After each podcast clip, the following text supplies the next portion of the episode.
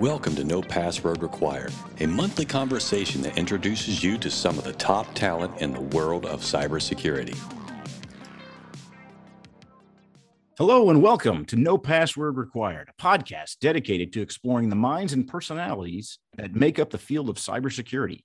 I'm your host, Ernie Ferraresso, and with me, as always, Jack Clabby, a cybersecurity attorney at Carlton Fields, PA, in Tampa. On the podcast today, we will chat with General Frank McKenzie, the executive director of the Global and National Security Institute at the University of South Florida and executive director of Cyber Florida.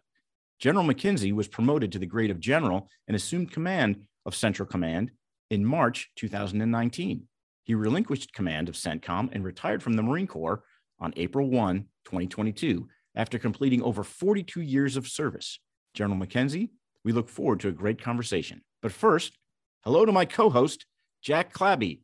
Jack, how are you, sir?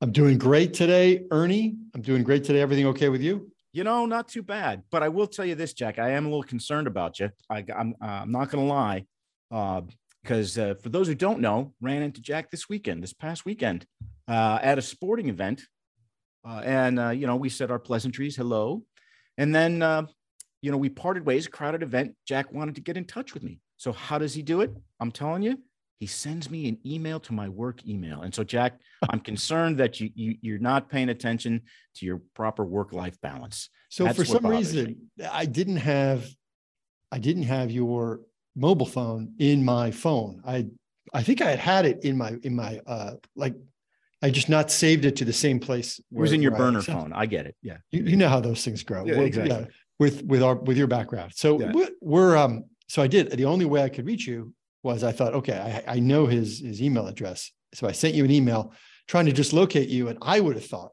right, that you would have had your finger on the pulse of all cybersecurity goings ons and been ready, been ready to go there. But either way, a good day was had uh, out on the uh, out on the uh, the bypass canal, watching yes. some watching some rowing. Exactly. exactly. Which is great. And it's one of the, it's a great sport for kids because it's one of the few sports where you absolutely cannot have a digital device with you when you're out on the water. exactly. That's exactly correct. Exactly. Unless you got a heck of a good insurance plan. And yeah, you know, that's, I'm not doing that. You're on a razor's edge of at any point. The, any moment. Over. Any moment. Um, but that's one of the great rowing is one of the great Florida sports because we can be in the water, you know, and all the all the kids can be in the water uh, uh, 12 months out of the year, which is a, a ton of fun. And you know, it does. Um, it is something that we're going to be talking to the general today. That you know, I think uh, uh a lot of the military academies have, right? Because yeah. it does have sort of a martial history associated with it. Um, but we've been thinking, you know, thinking about the general coming today. I was thinking about what impact it can have on an organization when someone with with military leadership training comes into the organization, right? A lot of the workforce readiness program that's happening here in Florida is, you know, doing exactly mm-hmm. that, Ernie, where you're, you're taking somebody with with military training, often military leadership training, putting them in the private or the public sector you know what are some of the things you know what are some of the challenges and benefits of of that from from your perspective? Yeah i would tell you part of uh, the thing that that i found i don't want to say difficult but most most interesting and and, and challenging is the, first off a lot of the mis uh, the misperceptions on what being in the military is like. So if you're coming into an organization you know people tend to have a uh, they, they they seem to think you're going to act a certain way uh, okay. that that you have a certain there's there's a certain you know movie esque way that you're going to do with it, uh, and then I also think on the other side that you also you know coming in from the military you're getting people oftentimes will tell you oh yeah well you're going to have to adapt to this there's places people are going to tell you oh we're just not going to do that and it's not yeah. and we, you can't tell me what to do and so you, you as if uh, that's what you that's like the first thing you're going to do is you're going to just walk in here and say you go do this go pick up that and and uh, so it's it's kind of it's that when things come together it's trying okay. to uh, that that's where you start to you've got that first i'll call it a transition period when you're going into that new job so your first okay. job is really uh, challenging in that is is bringing that together but what i what i do think ends up happening um, you know, for those that that uh, that are are successful and really, uh, you know, I'll call it leaping out into the into the private sector world, is, identifying what are the um, uh, what are the really the, the really good things or the applicable things that the, that the, that being in the military provides. I think it's uh, perspective on a lot of things uh, because generally speaking, uh, in the military, a lot of the the areas where you're dealing with and the things that you're doing have uh, some pretty broad comp- consequences beyond uh, just I'll call it financial. Um, if you're if you're in the business community, you know, you, you, that type of thing. Uh, you know, if something doesn't go right, you bad things can happen to Yeah. uh, you know so there, there there's that so that kind of puts a lot of things into perspective kind of you know i talk a uh, the way i think about it is uh, you know particularly in you know, in in in the field in where i am it's uh, i like to remind people okay nothing that we do or don't do today is going to result in somebody dying so you know they ca- kind of keep that Yeah. in mind but then also the uh, i think the, you're also exposed to uh, especially as you get further along a, a, broad range of different situations and different uh, different styles and people uh, just because of the nature of it. If you do more than one assignment, you're moved around uh, basically at least every three years. So every three years, you're starting a new job. So you kind of have that experience of, okay, I'm going to someplace new. How do Yeah. I start over? And I, that was one of the things that I that was uh, that I didn't realize was that was was exactly that because my sister started a new job uh, in I guess a couple couple three years ago, and she was you know practically panicked about going to this new job, and I was like, I was like, what, what's the big deal? I mean, you just go and you do this, and, and then it dawned on me, this was the second time that she had done this, and she's you know Oh, she's in her see. thirties, right? Yeah. So that Okay. that was that that side of it, but I I- I think it's been uh, there- there's a lot of good things, but the, you know I like that as a counterintuitive, you know, for for hiring folks out there thinking thinking that hiring someone from the military would be rigid, that it's the opposite of that. Yeah. Because they they're forced adaptability that they, you know, if someone's been in the service for, you know, more than six years, they've had at least two jobs and often in two locations, if not many more than that. Um, and that's I like that way of thinking about it. And that's Yeah. something we've certainly see with our veterans uh, who work for us, both as both as attorneys and, and as, as staff um, hires. One, one thing I do want to mention, you know, as we think about leadership today, um, I re I, I was on an airplane uh, a couple of days ago. It was like this was last week, Thursday and Friday, and they had a it was you know before the holiday, and so it they had a selection of Christmas movies. This was on the United flight back from New York Uh-huh. Tampa. yes yes And I'm clicking on Christmas movies, and what do I see as a Christmas movie? Not Die Hard. We've we've talked about this, I Yeah. think, on the program before, Yeah. but I also saw Gremlins. really Gremlins is a Christmas movie. I'd completely forgotten the Mogwai that is the gift to the boy. To, to that's the right. It all adult. starts. He's not even a boy. He's actually graduated and he's working at a bank. I'd forgotten about that too. He gets this as a gift from his dad, who is an inventor, uh, at Christmas for Christmas. It's his gift. And that starts the whole adventure that happens. Now, one other thing that, if you remember, the, when they turn, um, the spoiler alert, right? The Yeah, well, yeah, turn. yeah. Yeah, I, th- I think I think we get the it's like having antique plates on a car at that Yes. time. Think you you yeah. If we're going to tell you about it, you, yeah, 25 years. I I think That's it was an 84 or an 86 movie, mid 80s movie. So early on, when the Mogwai replicates, one of them has the stripe down the head. Yes. says, oh, the one with the stripe down the head seems to be the leader. And then that later on, it's a little foreshadowing, I believe, is the director's technique there, uh, becomes a leader later on. And so that that kind of was a, it was not a taught leadership, it was an innate leadership, which I I don't necessarily agree with.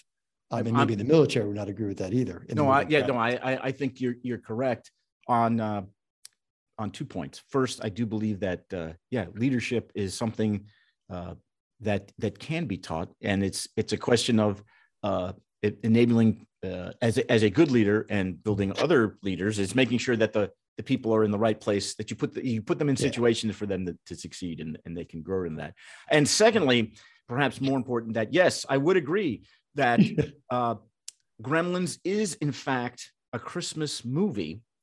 Because of the way you just describe it that the entire movie does not happen unless he receives this gift at christmas That's right. and and I, I want to say that it has to take place in the wintertime. It did all of those things Oh, yeah. play into it. There's snow. There's Yep. a car that won't start. Yep. Um, Corey Feldman, at one point, as a young man, very as a kid, he's dressed up like a Christmas tree in a disguise. Yep.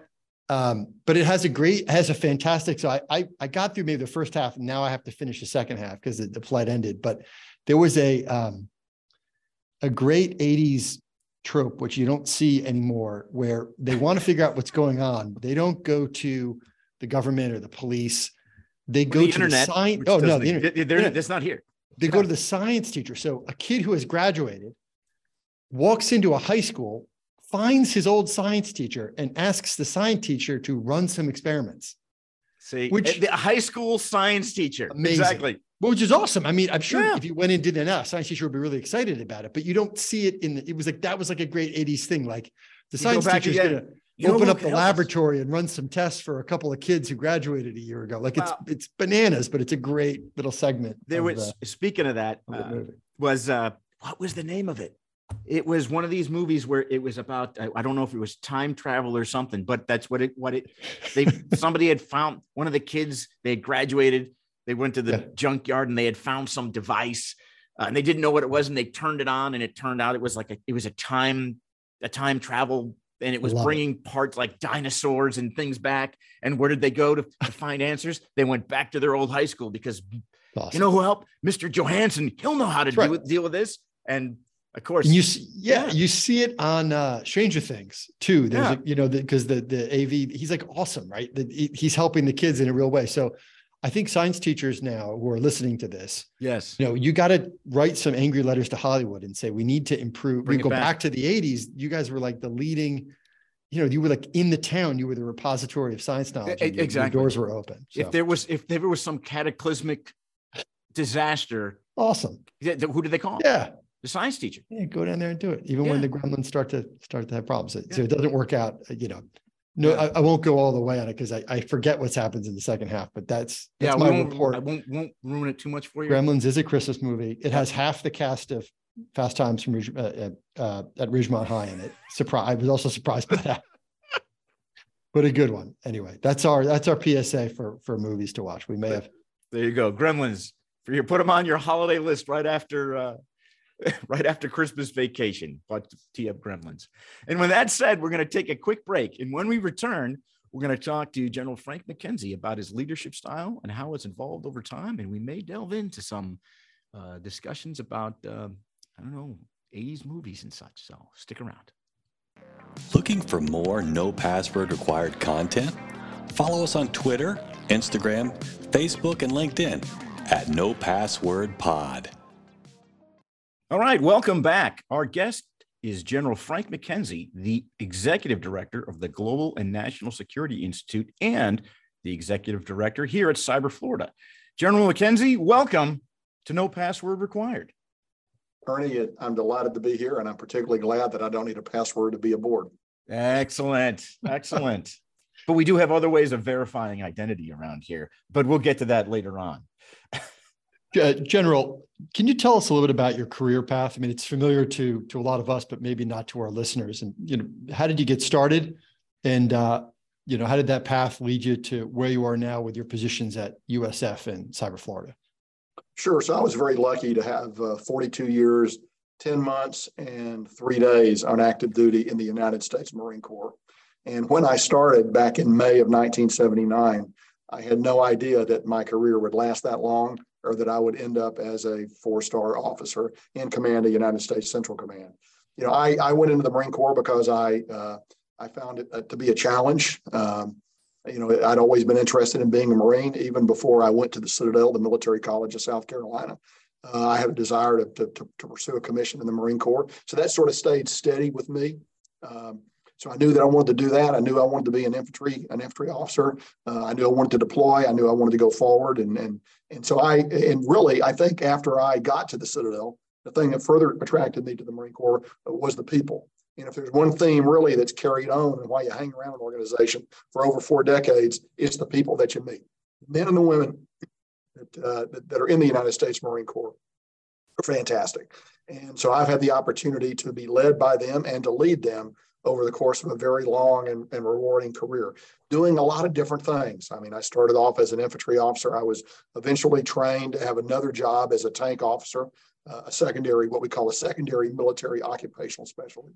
And then over time, I began to work more in the strategy and the policy realm and introduced to that up in up in the national capital region up in DC where I was exposed to that so all of those things over time you know your career sort of flowers and uh, and luck and opportunity came together and I was able to stay around for a very long time. But I'll tell you, the, the day I left the Marine Corps, uh, I was just as energetic about being a Marine as the day I entered the Marine Corps. today, talking to you, I love the Marine Corps just as much and regard that experience just as rewarding as any day on active duty. Could not have been a better experience for me.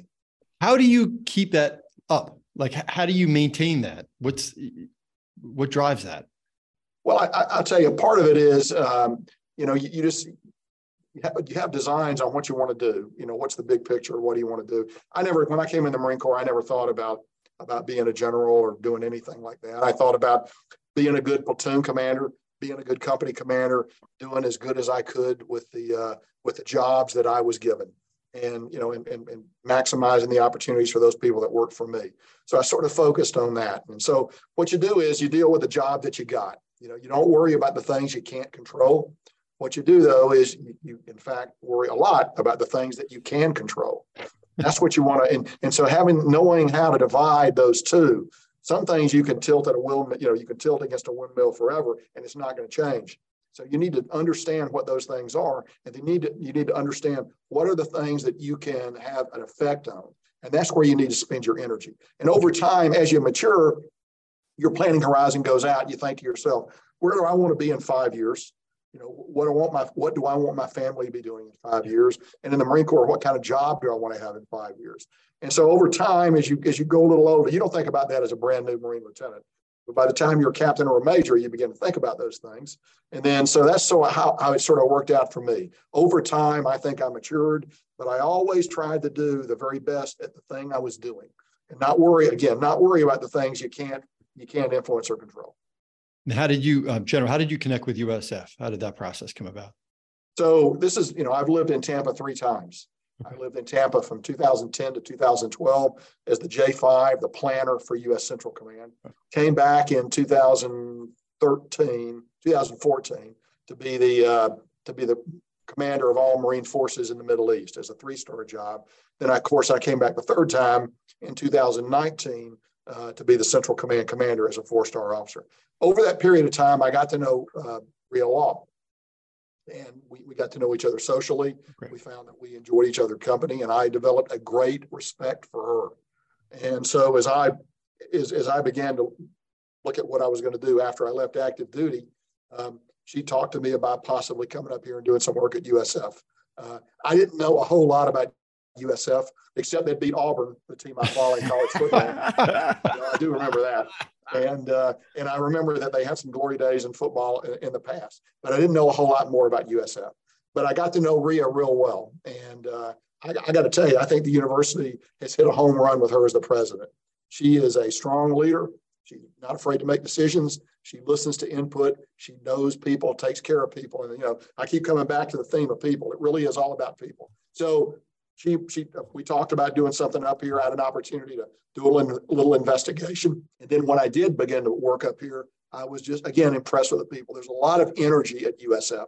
It's a new institution. It's not bound by ancient rules and laws of the past that affect some uh, institutions of higher learning, but it's focused on the future and it's not afraid to take risks and look bravely into the future. So, hey, that's an organization I want to be associated yeah. with. So it was a great fit. I, I look forward to coming to work every day up here. I got to tell you, the USF football is awesome, and a lot of people go to it. But one of the best kept secrets, if it's even a secret anymore in the Tampa Bay area, is USF basketball because yes. it's a great place to see a game, and they have outstanding competition and they have a good team. So, I even went at times during the pandemic and just thought, you know, this is amazing when they would let us go. So it was just a really, a really special place and, and a great place to to spend time. So, in all your roles, I mean, from the beginning um, as a lieutenant through to today, you've been leading people.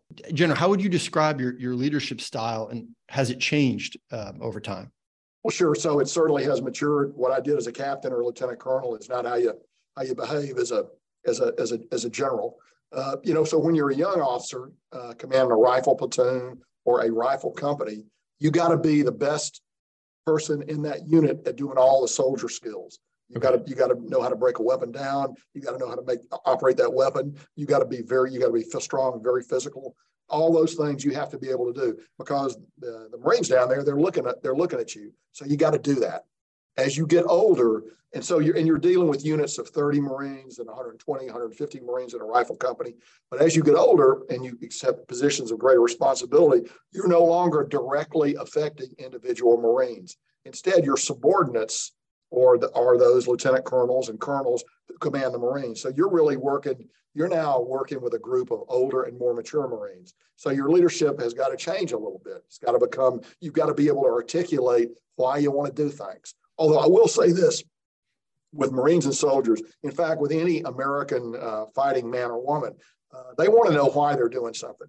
Yeah. You can't just tell them to do it. That, and that's the strength of the United States. They, nobody does things blindly in the U.S. military. That's a common, perhaps a common misconception. It's certainly a misconception. But the truth of the matter is, if you want to get, and it's not Generation X, Generation Y, Generation Z, don't know much about that. I do know that they're not markedly different from, say, the people that went off to the Second World War. Yeah. And that you've got to convince them that what they're doing is the right thing to do if they're going to put the, their life on the line.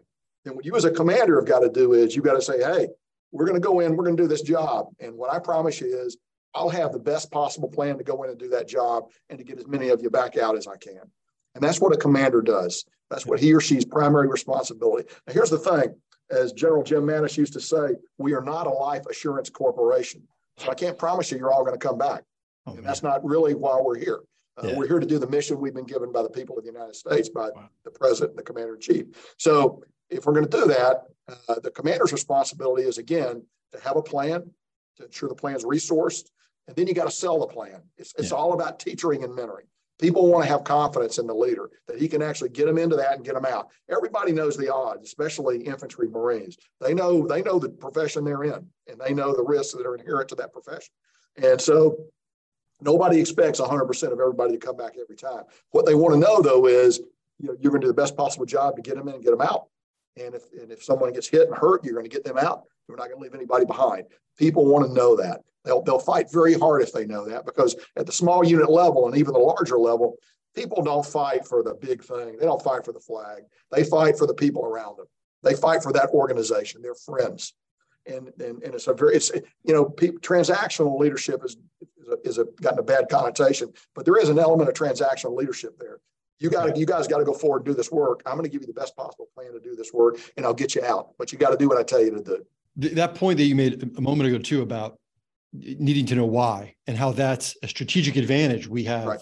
with Americans fighting forces versus a lot of other, you know, non-democratic fighting forces. Right. I mean, that, that's a very good point that I think a lot of people don't understand. The, the heart of the soldier is the heart of the Marine, the airman, whatever. It's the unique thing in warfare that's hard to calculate. That's why uh, the war in Ukraine is developing the way it is. The Ukrainians are fighting. They're fighting for their country. Russian conscripts are not fighting for anything and they have very poor leadership. So you got you've got no fighting spirit to begin with, and then you've got very very poor leadership. Their leaders are not doing the things I just described, which is to say, here's our plan. Let me share our plan with you so you know and understand yeah. it. And then here's how I'm going to supply you. Here's what we're going to do if we get into a pinch. You, the commanders have a responsibility to explain that. The Russian system has never been good at doing it, and it has been uniquely bad at doing it in this current campaign in Ukraine. That's something, you know, another point that you made about leadership is that there's, you know, at the initial level, you know, you need to know the job of everyone who's in that particular unit, right? You need to be, and you need to be right. proficient or not best at it. That's right. But it's, but at some point, if a leader is doing a good job, they're going to get promoted to a place where they do have people underneath them. And we think about cybersecurity leadership where you know, there might be a CISO who's really good at risk but doesn't necessarily understand computer programming at a granular level the same way somebody who's sitting on the systems and defending it is. How should you know is there any advice for how a leader who finds sure. himself yeah so so you have as a, as a leader particularly a fairly senior leader you have to have trust in your people. You have to and they have to they have to know that you trust them. Um, and there are a couple ways to do that. One way is this particularly in the military but i think it's actually true anywhere is uh, you got to be the same way when they give you good information that's when they give you bad information. I mean, dep- negative information. Yeah. So you, what you can't do is be a great guy till they come up and say, "Oh, it's going off the rails," and turn into a raging maniac. You can't do that. and here's why: because people will still have to work for you because they got to, and they'll still have to give you information.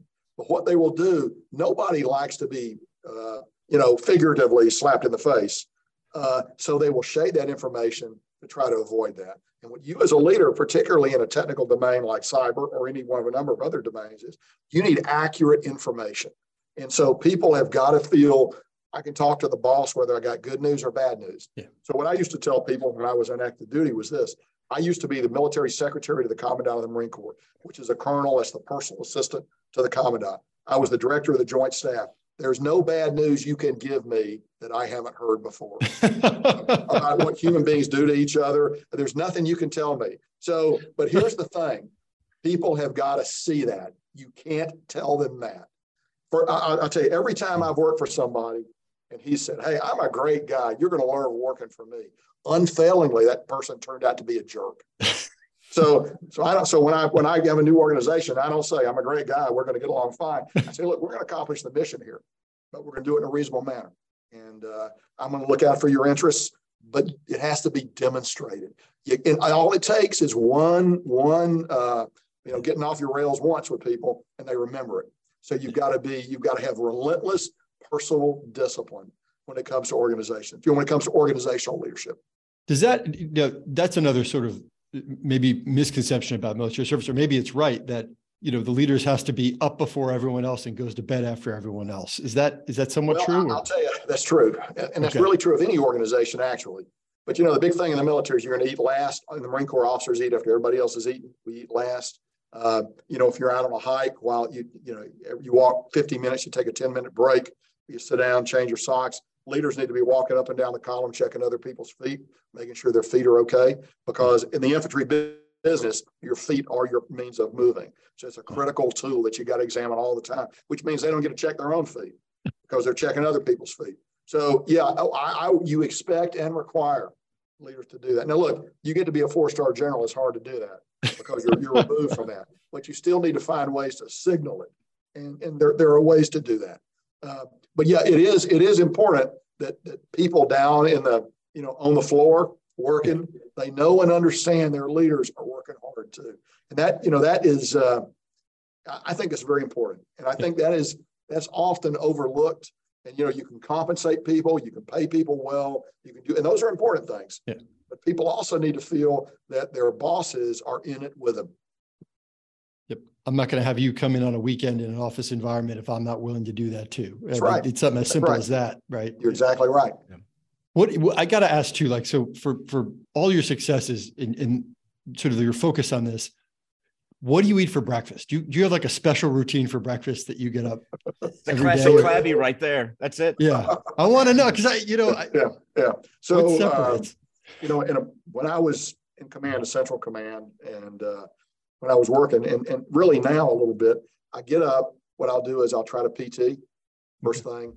I'll run or I'll get get on the Peloton or do something like that, and then I'll fix myself a couple of eggs um, over easy, a, a low fat bagel, a thin thin bagel, and two pieces of turkey sausage. And that's what I eat for breakfast, and I do it every morning. And uh, that way, I don't have to think about it. Same way. Now, on the weekends, I might Marilyn and I might do something different. And yeah. I typically fix my wife breakfast when I'm doing that because she does all the other meals, but I'll typically do breakfast. Are you a coffee I, guy too, or do you a coffee? I'm guy? a coffee guy, but I'm a decaf coffee guy. Okay. Went off caffeinated coffee about. I go on and off, but I've been off decaf. Co- I've been off caffeinated coffee for about two and a half years now, no. and uh, I drink a lot of coffee. I like the taste of coffee, yeah. but I try to drink decaf coffee, and I don't drink any soft drinks at all. And uh, okay, but off that, I've been off soft drinks for probably ten years, and uh, but I, but I, that's my routine in the morning. And while I'm eating, I read. And okay. my morning routine is uh, I read the uh, read the Washington Post, I read the Wall Street Journal, I read the New York Times, I read the Tampa Bay Times.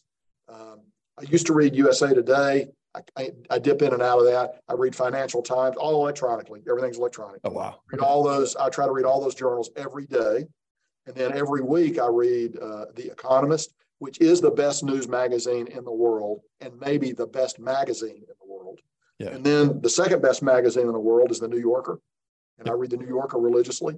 Um, I read Harper's every month. I read the Atlantic every month. Um, wow. And the magazine I just stopped because I've I've had I had a subscription since high school is Rolling Stone. I followed. I've read Rolling Stone through good times and bad. That's awesome. And I tell you, it's just moved beyond its roots so much now Yeah. that it's not worth it. I, even the music articles, have, they're like written by aliens.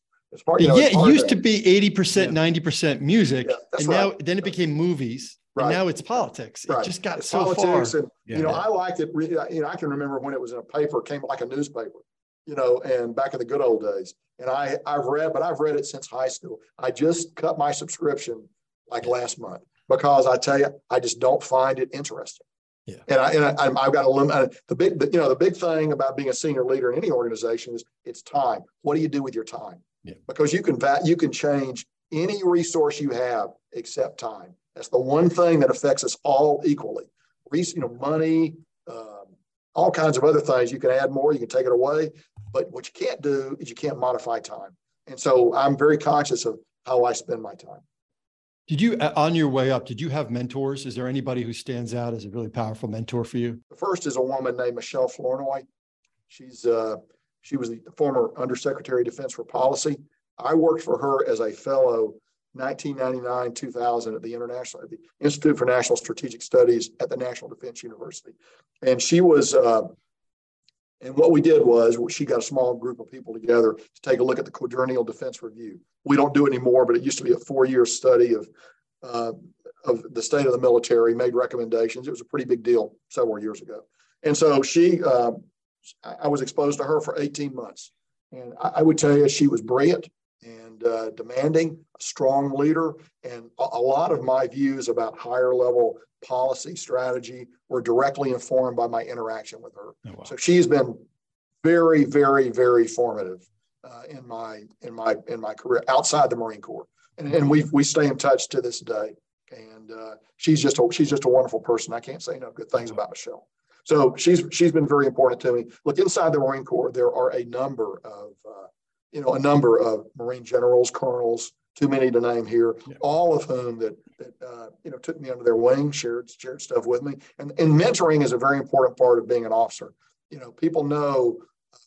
You know, just a fact. People know who who your mentors are. They know, uh, you know, they sort of know your track record as a result of that. So it's an important thing. We need to do better at that in the Marine Corps and across all the services, actually, and making that more available to everybody, not just people that look like me, but uh, you know, but to Yeah. but but to women, uh, to Yeah. other minorities. And my service, the Marine Corps, has struggled with that. We don't have it solved, but I can tell you this: they do recognize it's a problem. And I and I've taken I one of the things I've been very conscious of doing when I mentor people is I'm looking for I'm looking to, to be very broad and diverse in my approach to that. Is, is there like um, another thing too? Like sometimes you hear about leaders in business community or or in government might say, you know, I really want to stay in touch with people, but I'm too busy. I lose track, right? But you know, no one's busier than a general. I mean, no one's Yeah. busier than you, right? How did you over the years? How did you stay in touch with people? Do you do you do phone calls? Do you try to see them? How do you stay in touch? So email actually helps a lot. Okay, Email, um, you know, I do Facebook, but I do Facebook actually very narrowly, mainly family. Okay. Once I retired, I've gotten into LinkedIn. And. I never did LinkedIn on active duty. There were reasons why I didn't do that. Yeah. But now that I'm retired, I'm actually pretty, I'm a lot more open to contacts on LinkedIn than I am on Facebook. But, you know, I, I'll tell you, I, I, um, try to stay in touch with phone calls, messages, not letters so much anymore. Yeah. uh, With a couple of exceptions. Uh, I, you know, and I would tell you that's something I need to do better at. Okay. I need to do better, but I, I will always tell people, you know, shoot me an email and I, I've never, I never, you know, bu- mind getting an email from somebody. It may take me a while to answer it and, uh, but I'll try to do that. But it's, We you're right. You hit on a key thing. It's important to stay in touch. It's very important to do that. I heard about a concept the other day called email bankruptcy, which is the idea that I'm just going to write an email to all my contacts saying, I'm very sorry. I've been busy. I haven't written you guys back. Please don't be offended. I'm declaring email bankruptcy. If you want my attention, all new emails from this day forward, I will do my now. best to respond to. We're starting new right here. This is it. Starting fresh. I'm doing it. Email Well, you know, well, that's a thought. I'm going to file that one away. That's a yeah, that's a good tip. Um, But you you had a master's degree in teaching, I think. Yeah. That's something that I think was surprising when we saw about you. How have you used that in your career? Okay, so um, Yeah. when I was a young captain, um, lieutenant captain, I actually was assigned to Marine Barracks Charleston. It doesn't exist anymore. It used okay. to be a naval weapons station there, a big Navy base, nuclear submarine base, and the Marine Corps provided security for it. After my first overseas assignment in Okinawa, I came back. So I was in Charleston, lived there for three years as a, as a second lieutenant, first lieutenant, and a brand new captain. And so I had the opportunity to go back to school at night, and the Citadel's there. Oh, wow. Obviously. And so the yeah. Citadel has a night program that's unrelated to the Corps cadets and all the military stuff. It just, what it does is it principally served, you know, the local community for teachers that wanted to get, you know, that wanted to pursue degrees. So at the time, this is 19, early 1980s, the only master's program they had was a MAT, a Master of Arts in Teaching. So I was there. I wanted to get a master's degree. So I got into that That's program awesome. at night. The concentration's in history, but I never regretted that. Um, and so I went on and actually my next assignment, to get this right, my next assignment after, well, two assignments down the road, I was at the Virginia Military Institute and I was able to teach there and uh, actually won the junior professor teaching award, the Thomas oh, Jefferson wow. Teaching Award.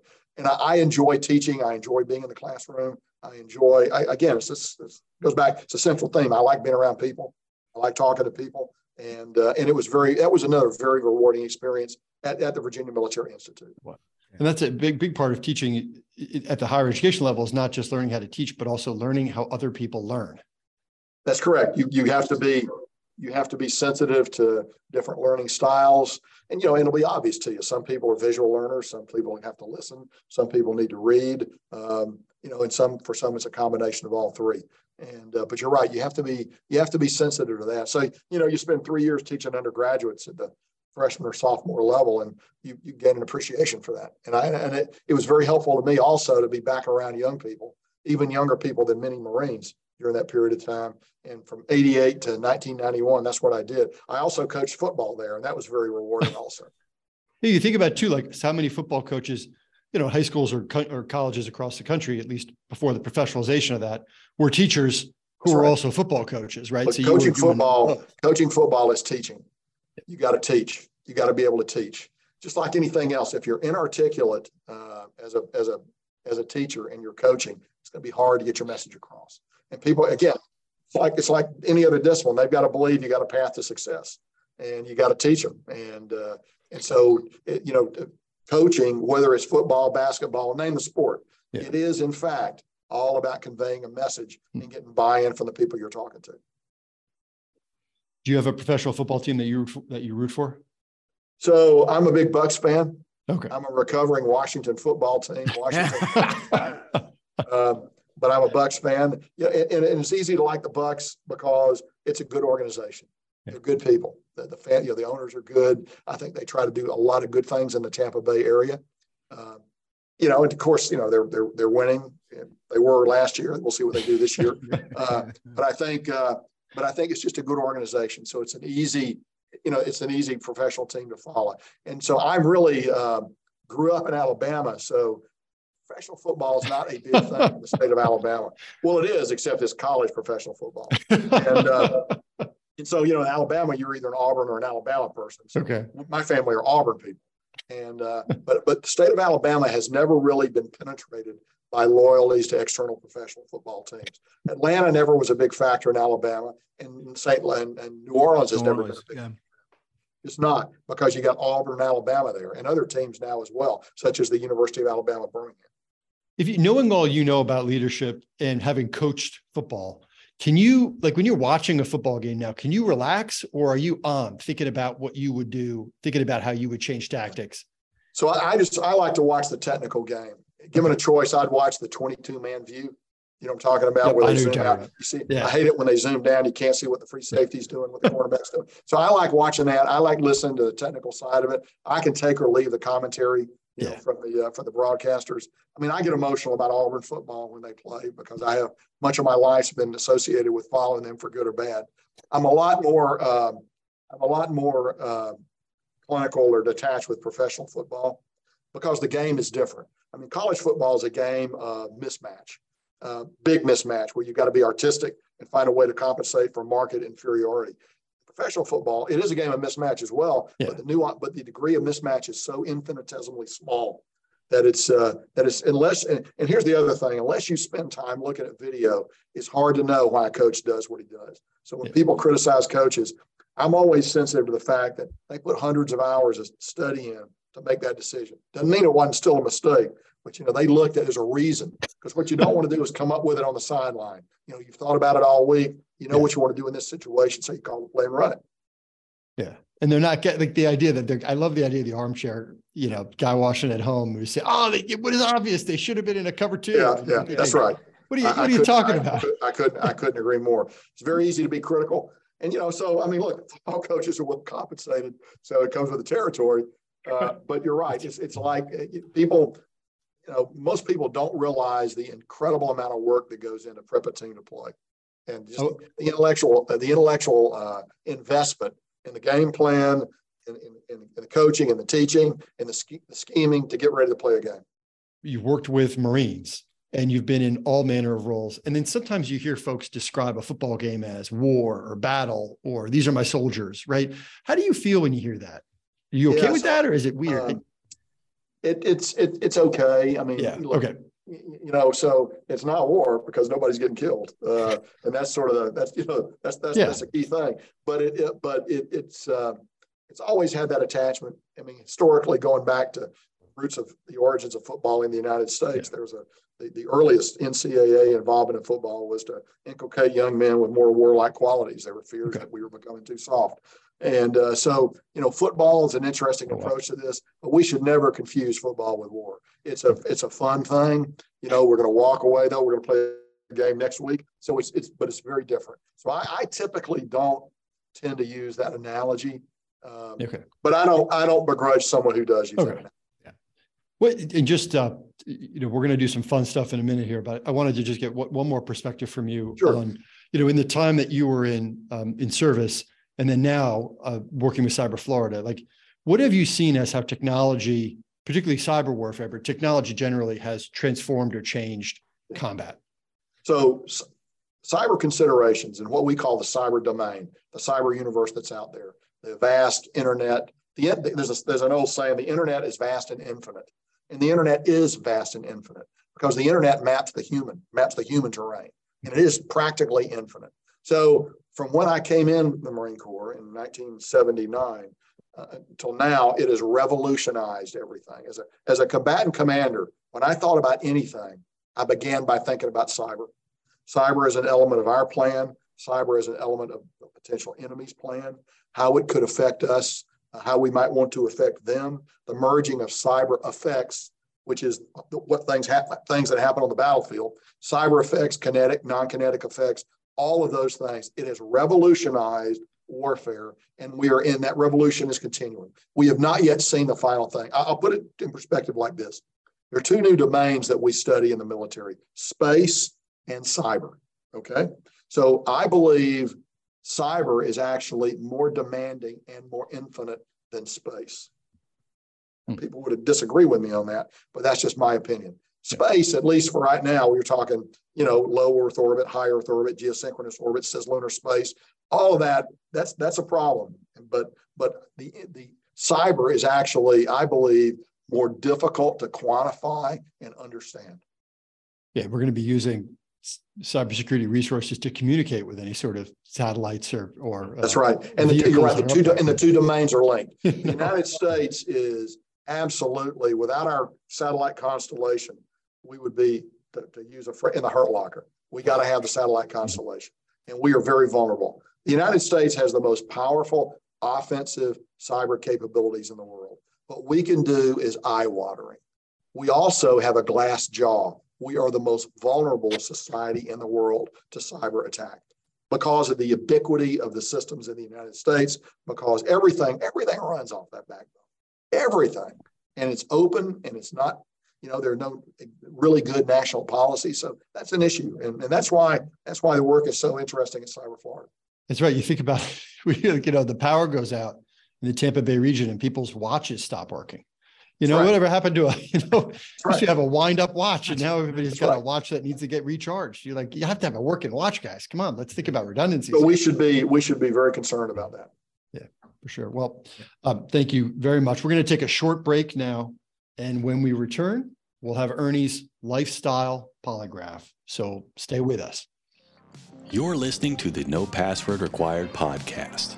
We cover cybersecurity and a lot of other stuff.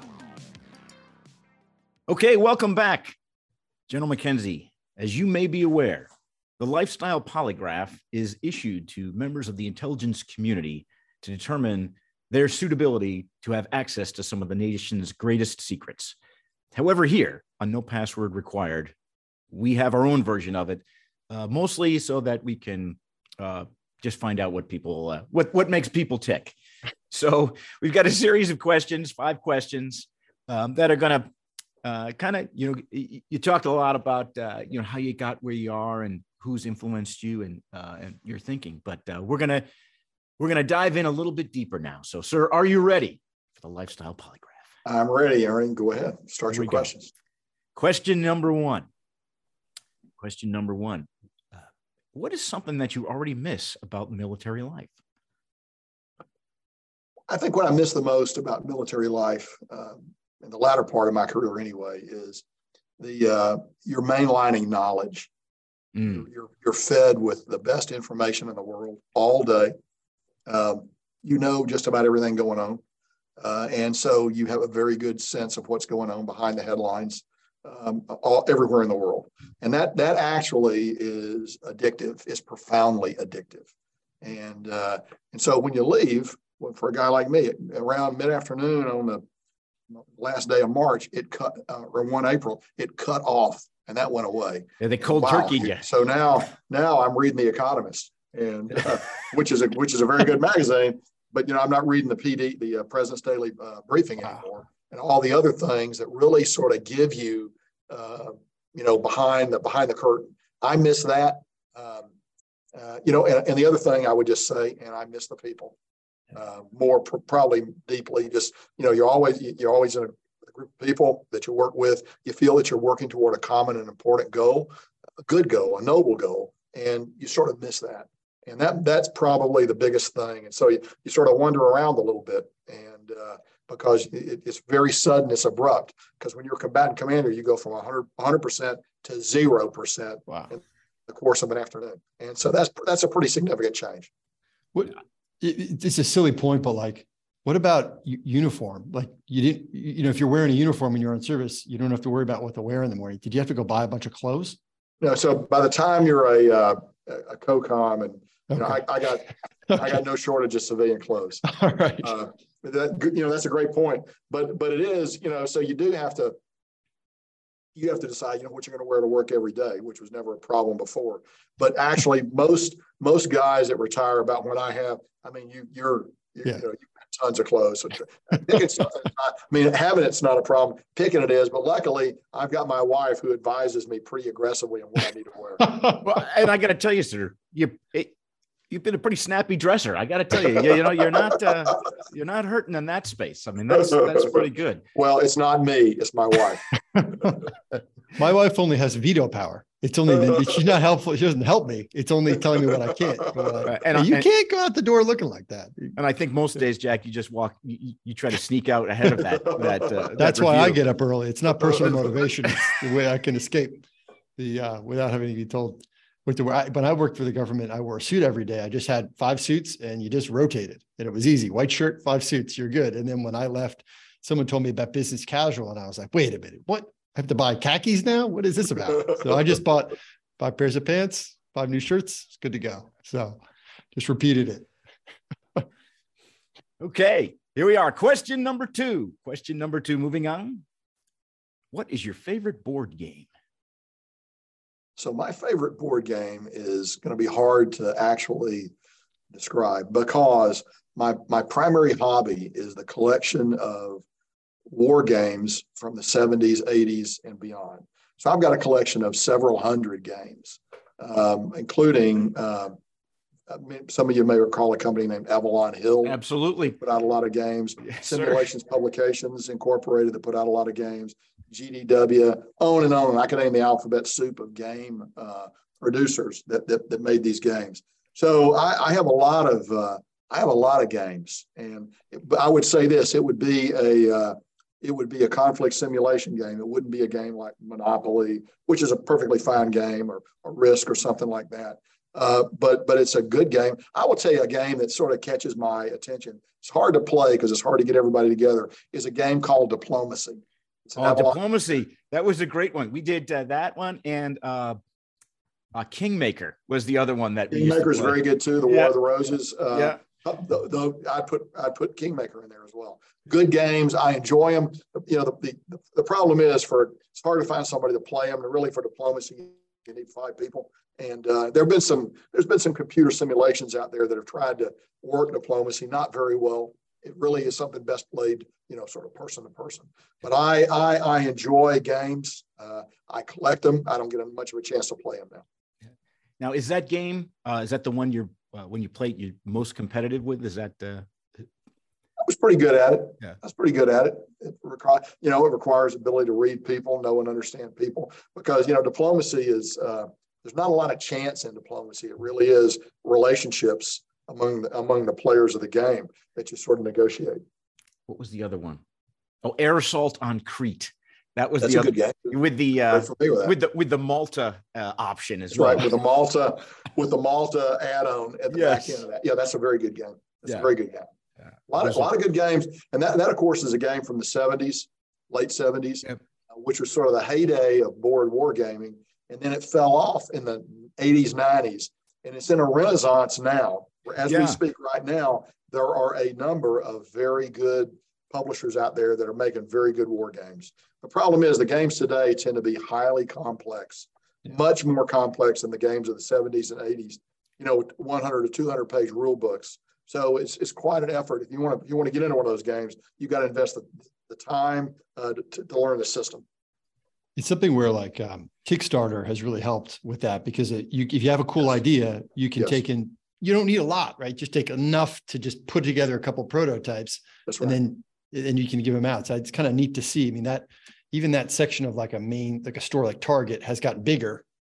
You know, strategy gaming has gotten bigger even in mainstream stores Mhm. as a result. I think of, of these games Yeah. that hard based games that started um, Yep. through, Yep. through crowdfunding. No, no, you're right. And the, and the for the company, the, the big game companies like GMT today or MMP, the runs of games are fairly small. So because they've learned the hard way from SPI, which made a lot of games and couldn't sell them, even though they sold a lot of games, they sort of killed themselves with their business model. The companies now are very attuned to, you know, how to, how, you know, Kickstarter, how many people signed up for it. And you have to sign up. I, I- I bet I'm signed up to buy 20 or 30 games right now That's great. that are in various stages of publication and I'll be billed when they ship it. Oh, that's cool. Yeah. Speaking of being billed when they ship, this has that's a horrible segue, but we're going to go with it. what has Hollywood gotten wrong and right about being a Marine? Gunny Highway, right? No, Yeah. yes. Yeah. So I, I would tell you, um, you know, so what, what Hollywood uh, largely gets wrong is it's hyperbole.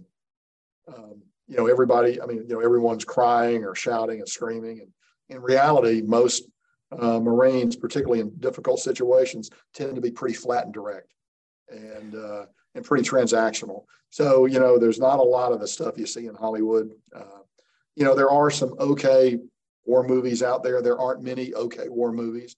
I mean, I think um, I was always a fan of Sam Peckinpah's Cross of Iron. Um, Yes, yes, a- with uh, just uh, in Yugoslavia. Um, uh, you James know, Coburn. not- James Coburn, and Maximilian Schell. Yeah. Uh, and, and, and that's a, that movie is from 1976, I believe. Pretty good movie. Uh, it sort of captured the essence, I think, of small unit, small unit fighting. Probably not a politically correct movie today, but, but it, nonetheless, it, it was, it was a very good, it was a very good film. Um, you know, I, I think it's hard to, it's hard to do because you need to manufacture drama. You need to manufacture emotion. And uh, I worked most of my life trying to reduce drama and reduce emotion. Um, you know, from from decision making and from tactical situations. You know, it, I mean, look, it's there because people are getting hurt, and that's a very emotional situation. But there's not a lot of not a lot of people making Henry V speeches. If they stand up for them, they're probably going to get shot. And uh, you know, so you know, it's just it's a very different. The modern battlefield, and by the modern battlefield, I really mean World War II on, is just very different. It's a lot. Uh, it's a lot flatter. So I, I think Hollywood gets a lot wrong. And uh, and you know they're always you know pushing a message, overt or covert, about you know what they want you to take away from it. And so I tend to watch movies like that uh, for not for the main theme of the movie, but there might be some particular element of it that I like. Uh, not a lot though. I, I I just uh it just recently came out on Netflix, but it's the remake of All Quiet on the Western Front. Uh, The remake. yes, Oh. uh, it's a, it, a a German German producers made it, and I, I uh, it's it's pretty powerful. I mean, I, it's It, it uh, is, it is pretty I'll check it powerful, but it, it's Yeah. really from the German angle. yes, Uh, yes, so yes, it does. in mind. It's- It's the equivalent of Das Boot, Yes, which Yes, is the Ah, German that's side of the Yep. U-boat war World War II, uh, which is again made as a, Das Boot is an excellent movie. You can buy it now with either English uh, subtitles or dubbed English.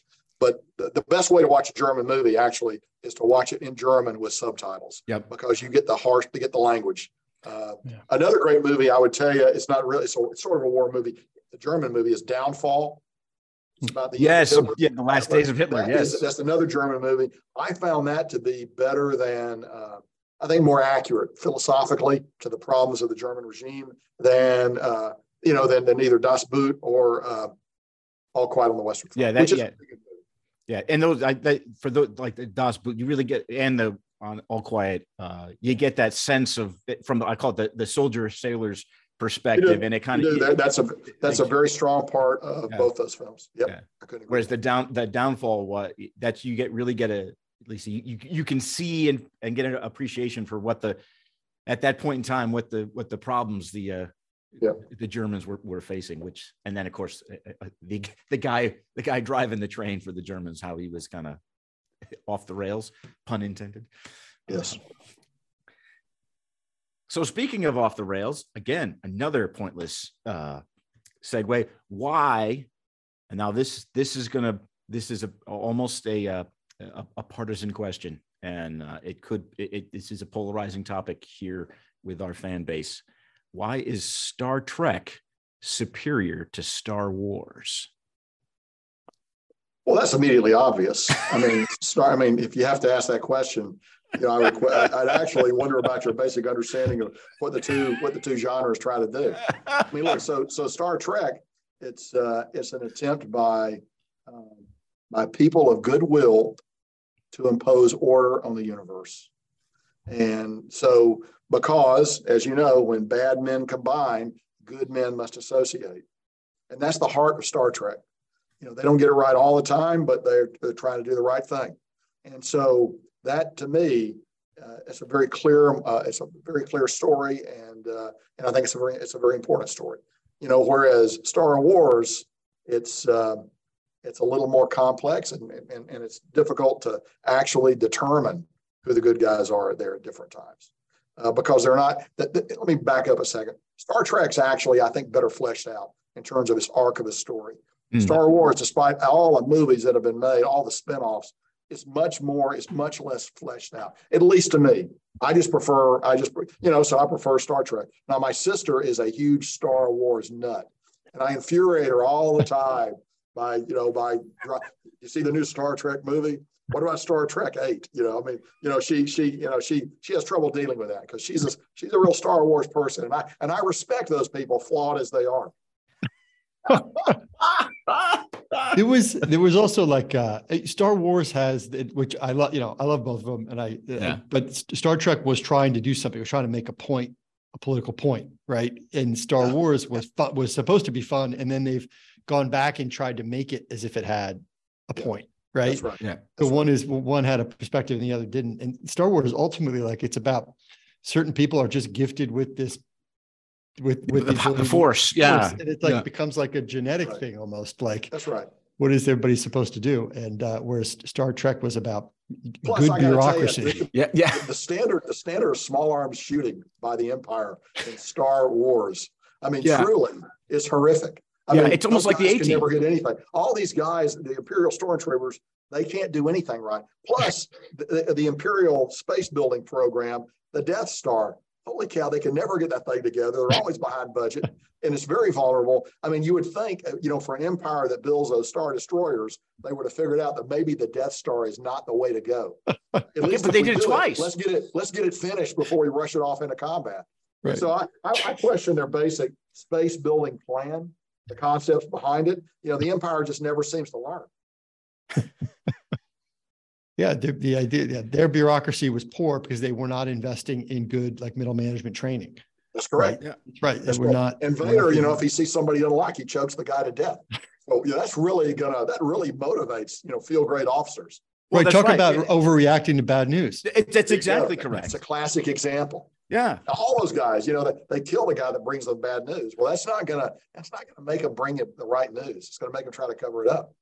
Uh, Kirk would probably say, you know, I, I got to think of an instance where he did it, but he probably would have said, thank you for bringing this to me. This gives us enough time Right. to come up with a solution. I don't I appreciate don't that." remember James T. Kirk killing anybody on the bridge because they gave him bad news. Okay, I'm just saying.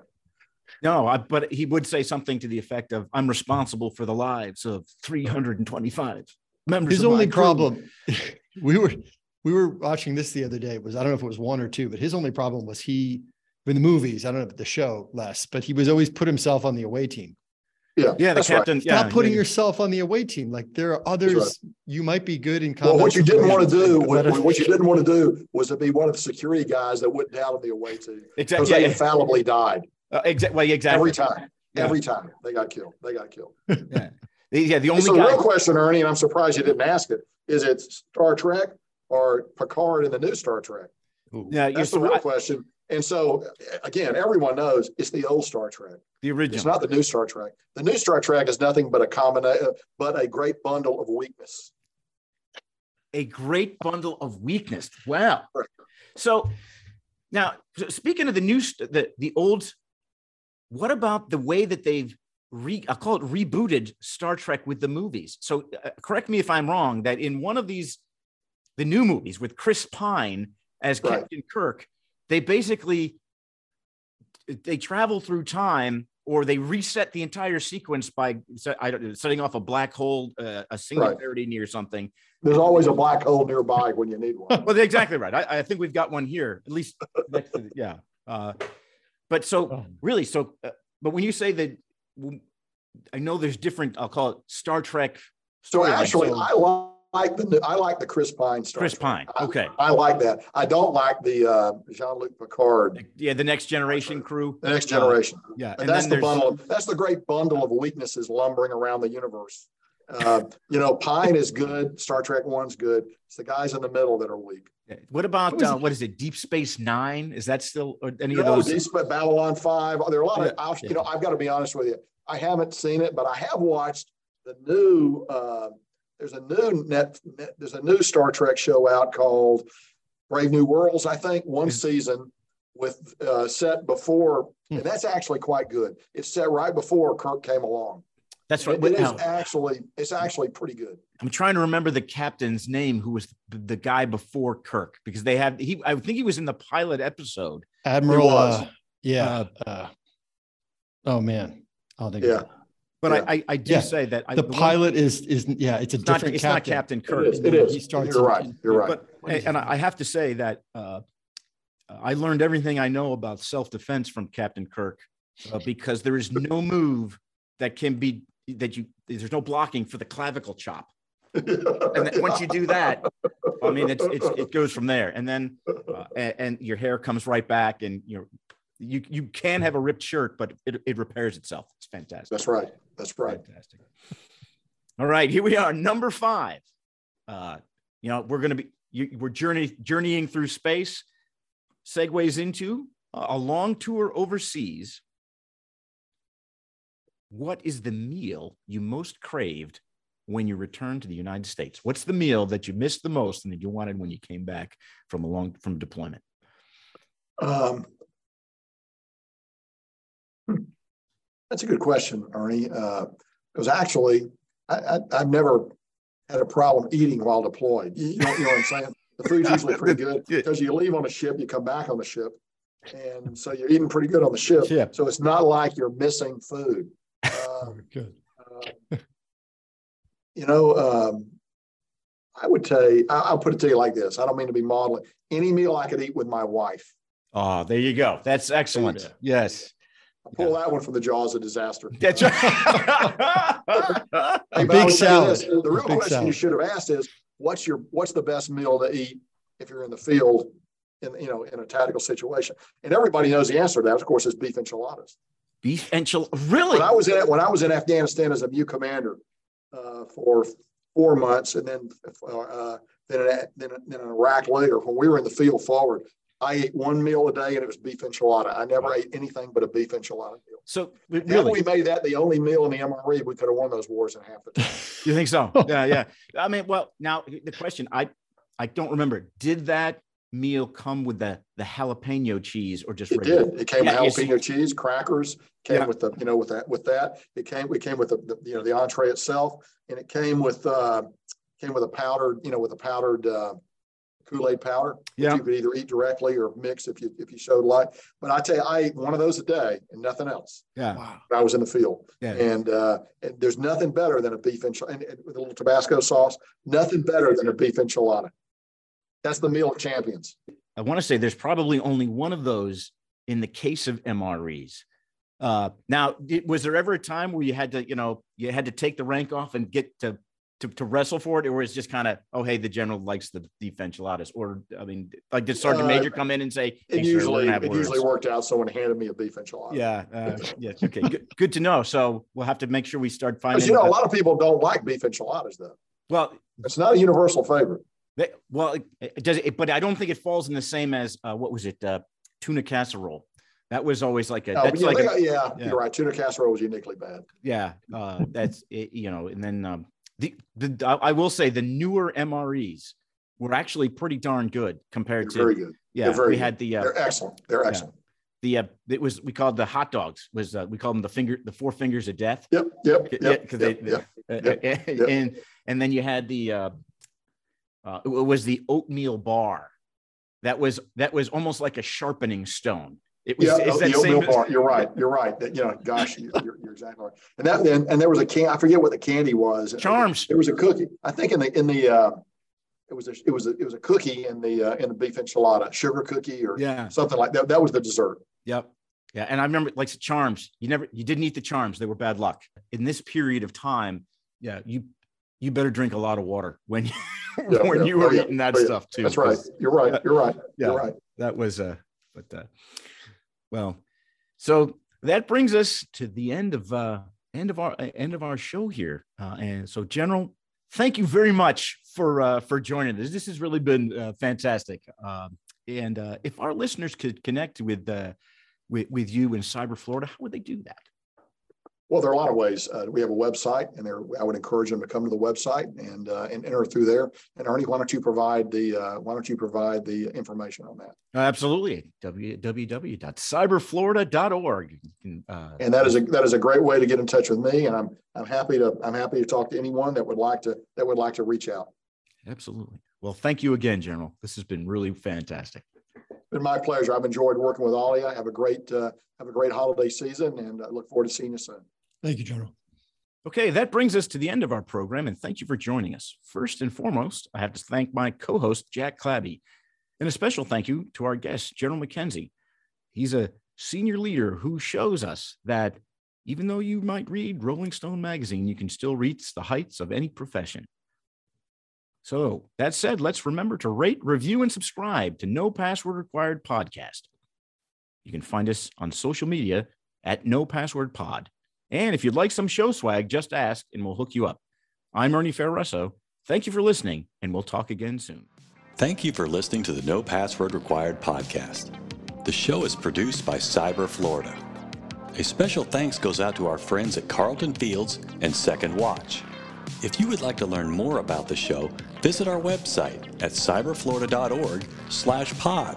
And if you still need more show content, check out our social media at No Password Pod.